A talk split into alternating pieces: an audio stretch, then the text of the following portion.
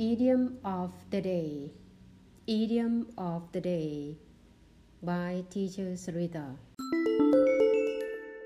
Kill the ghost that lays the golden egg. Kill the ghost that lays the golden egg. Meaning, if you kill the ghost that lay the golden egg, you destroy something that has made you a lot of money.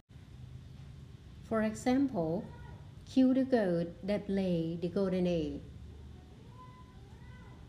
Parents and agents of successful child actors and singers often kill the golden that lay the golden egg by making the kids work too much and the kids lost the magic spark that made them special in the first place.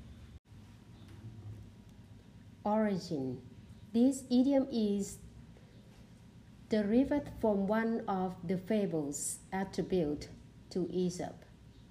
In this tale, a man and his wife had the good luck to own a goat that lay a golden egg every day.